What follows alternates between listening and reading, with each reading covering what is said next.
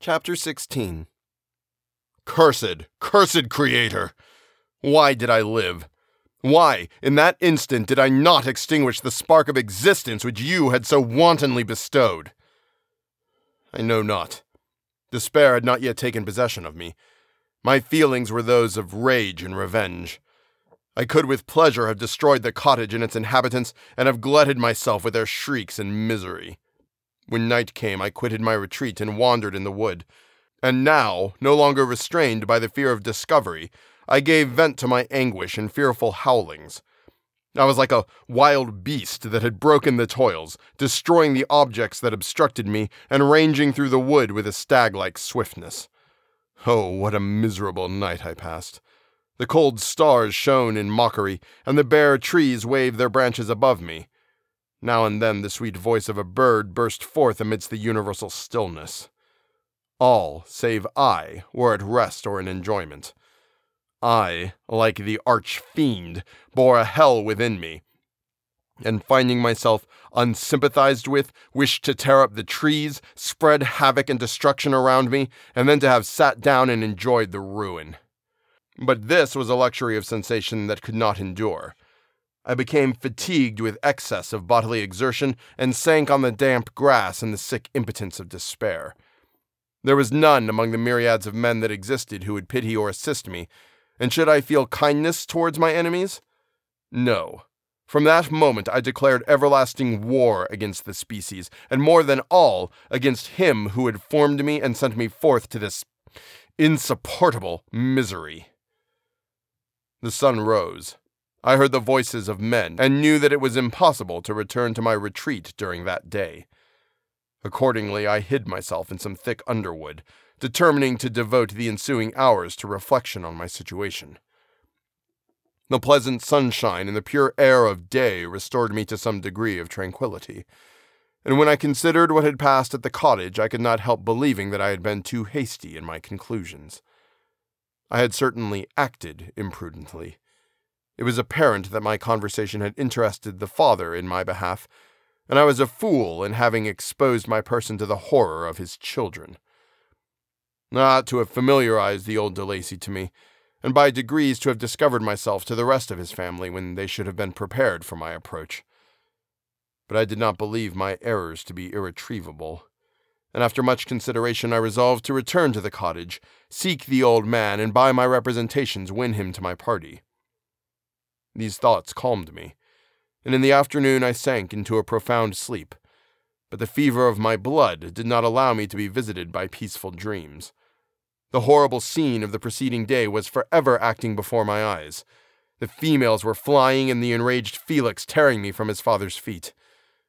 I awoke exhausted, and finding that it was already night, I crept forth from my hiding place and went in search of food. When my hunger was appeased, I directed my steps towards the well known path that conducted to the cottage.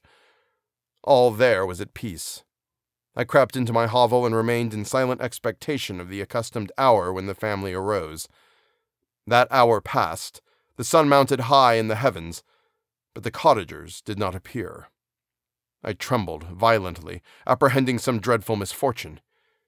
The inside of the cottage was dark, and I heard no motion. I cannot describe the agony of this suspense. Presently, two countrymen passed by, but pausing near the cottage, they entered into conversation using violent gesticulations. But I did not understand what they said, as they spoke the language of the country, which differed from that of my protectors. Soon after, however, Felix approached with another man.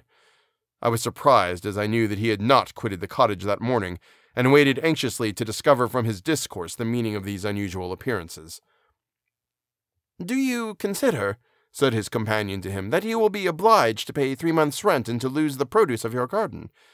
I do not wish to take any unfair advantage, and I beg, therefore, that you will take some days to consider of your determination. It is utterly useless, replied Felix. We can never again inhabit your cottage. The life of my father is in the greatest danger owing to the dreadful circumstances that I have related. My wife and my sister will never recover from their horror. I entreat you not to reason with me any more. Take possession of your tenement and let me fly from this place. Felix trembled violently as he said this. He and his companion entered the cottage, in which they remained for a few minutes and then departed. I never saw any of the family of De Lacey more. I continued for the remainder of the day in my hovel in a state of utter and stupid despair. My protectors had departed and had broken the only link that held me to the world. For the first time, the feelings of revenge and hatred filled my bosom, and I did not strive to control them, but allowing myself to be borne away by the stream, I bent my mind towards injury and death. When I thought of my friends, of the mild voice of De Lacey, the gentle eyes of Agatha, and the exquisite beauty of the Arabian, these thoughts vanished, and a gush of tears somewhat soothed me. But again, when I reflected that they had spurned and deserted me, anger returned, a rage of anger, and unable to injure anything human, I turned my fury towards inanimate objects. As night advanced, I placed a variety of combustibles around the cottage, and after having destroyed every vestige of cultivation in the garden, I waited with forced impatience until the moon had sunk to commence my operations. As the night advanced, a fierce wind arose from the woods and quickly dispersed the clouds that had loitered in the heavens. The blast tore along like a mighty avalanche and produced a kind of insanity in my spirits that burst all bounds of reason and reflection.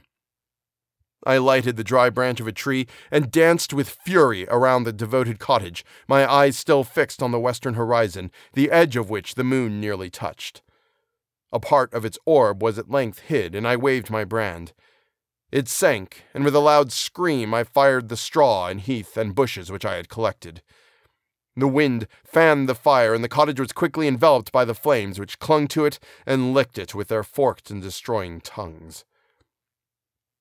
As soon as I was convinced that no assistance could save any part of the habitation, I quitted the scene and sought for refuge in the woods.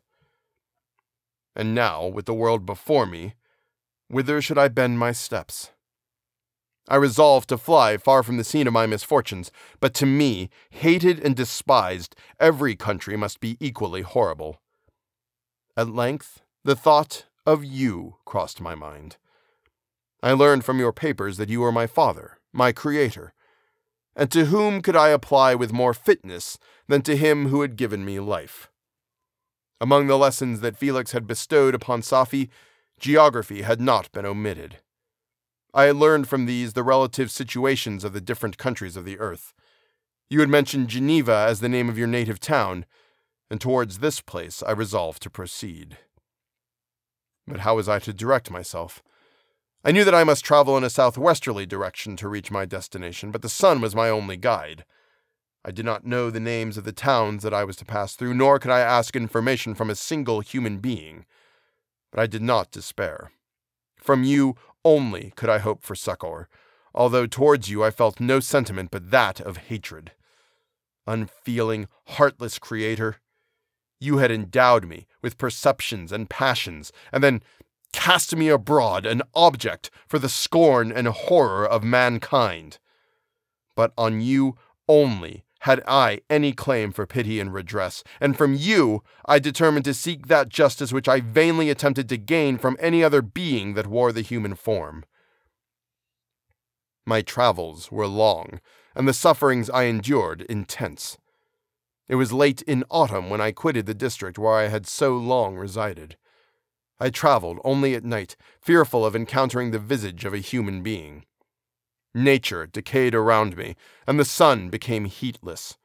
Rain and snow poured around me. Mighty rivers were frozen. The surface of the earth was hard and chill and bare, and I found no shelter. O oh, earth, how often did I imprecate curses on the cause of my being? The mildness of my nature had fled, and all within me was turned to gall and bitterness. The nearer I approached to your habitation, the more deeply did I feel the spirit of revenge enkindled in my heart. Snow fell, and the waters were hardened, but I rested not. A few incidents now and then directed me, and I possessed a map of the country, but I often wandered wide from my path. The agony of my feelings allowed me no respite. No incident occurred from which my rage and misery could not extract its food but a circumstance that happened when I arrived on the confines of Switzerland, when the sun had recovered its warmth and the earth again began to look green, confirmed in an especial manner the bitterness and horror of my feelings. I generally rested during the day, and traveled only when I was secured by night from the view of man. One morning, however, finding that my path lay through a deep wood, I ventured to continue my journey after the sun had risen. The day, which was one of the first of spring, cheered even me by the loveliness of its sunshine and the balminess of the air. I felt emotions of gentleness and pleasure that had long appeared dead revive within me. Half surprised by the novelty of these sensations, I allowed myself to be borne away by them, and forgetting my solitude and deformity, dared to be happy. Soft tears again bedewed my cheeks, and I even raised my humid eyes with thankfulness towards the blessed sun which bestowed such joy upon me. I continued to wind among the paths of the wood until I came to its boundary, which was skirted by a deep and rapid river into which many of the trees bent their branches, now budding with the fresh spring. Here I paused, not exactly knowing what path to pursue, when I heard the sound of voices that induced me to conceal myself under the shade of a cypress. I was scarcely hid when a young girl came running towards the spot where I was concealed, laughing as if she ran from someone in sport. She continued her course along the precipitous sides of the river, when suddenly her foot slipped and she fell into the rapid stream. I rushed from my hiding place and, with extreme labor from the force of the current, saved her and dragged her to shore. She was senseless, and I endeavored by every means in my power to restore animation, when I was suddenly interrupted by the approach of a rustic who was probably the person from whom she had playfully fled. On seeing me, he darted towards me, and tearing the girl from my arms, hastened towards the deeper parts of the wood. I followed speedily. I hardly knew why. But when the man saw me draw near, he aimed a gun which he carried at my body and fired. I sank to the ground, and my injurer, with increased swiftness, escaped into the wood. This was then the reward of my benevolence. I had saved a human being from destruction, and as a recompense, I now writhed under the miserable pain of a wound which shattered the flesh and bone. The feelings of kindness and gentleness which I had entertained but a few moments before gave place to hellish rage and gnashing of teeth. Inflamed by pain, I vowed eternal hatred and vengeance to all mankind. But the agony of my wound overcame me. My pulses paused, and I fainted. For some weeks, I led a miserable life in the woods, endeavoring to cure the wound which I had received. The ball had entered my shoulder, and I knew not whether it had remained there or passed through. At any rate, I had no means of extracting it. My sufferings were augmented also by the oppressive sense of the injustice and ingratitude of their infliction. My daily vows rose for revenge, a deep and deadly revenge, such as alone compensate for the outrages and anguish I had endured. After some weeks, my wound healed, and I continued my journey. The labors I endured were no longer to be alleviated by the bright sun or gentle breezes of spring.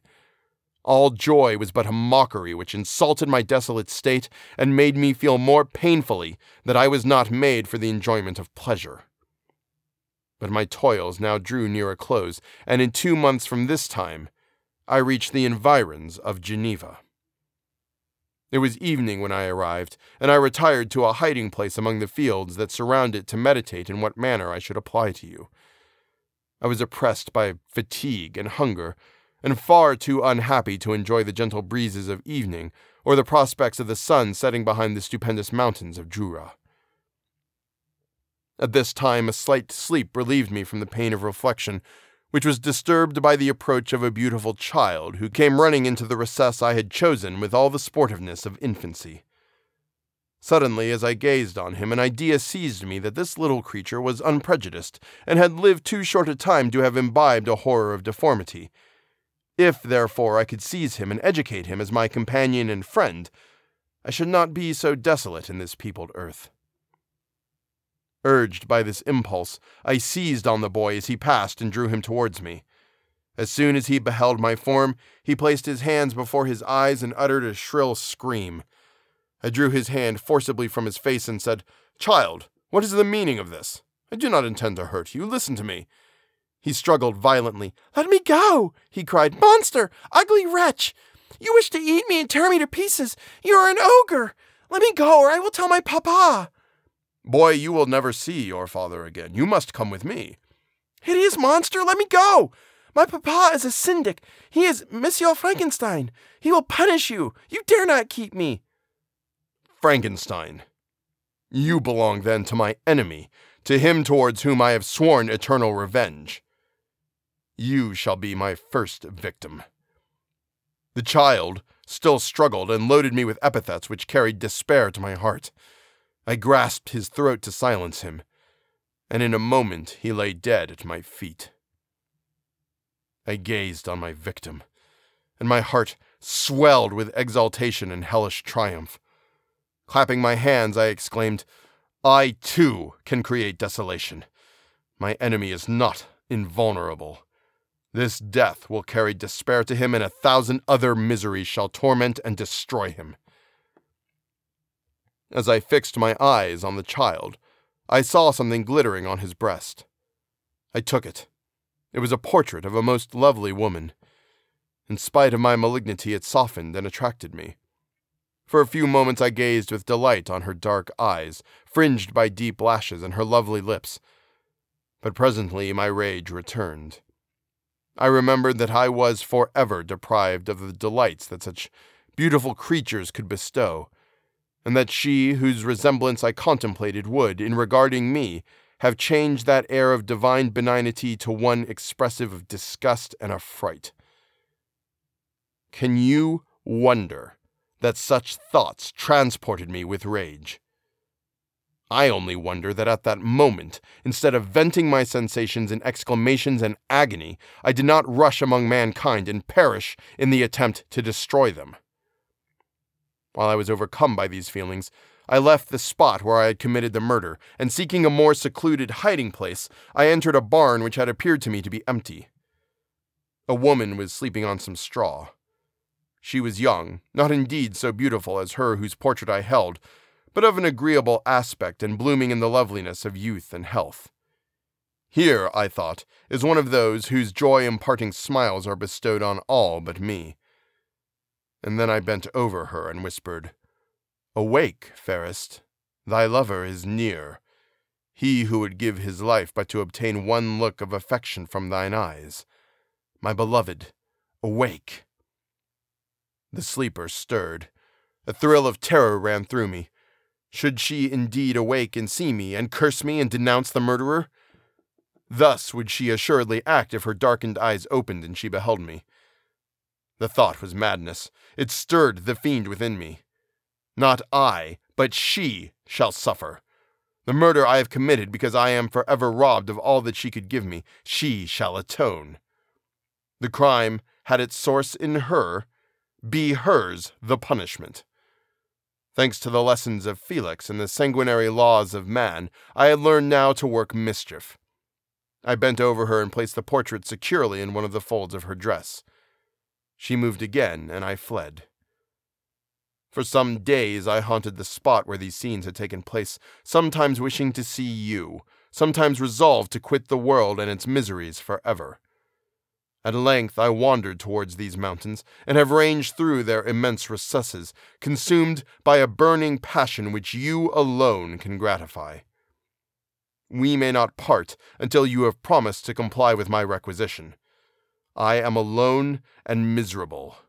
Man will not associate with me, but one as deformed and horrible as myself would not deny herself to me. My companion must be of the same species and have the same defects. This being you must create.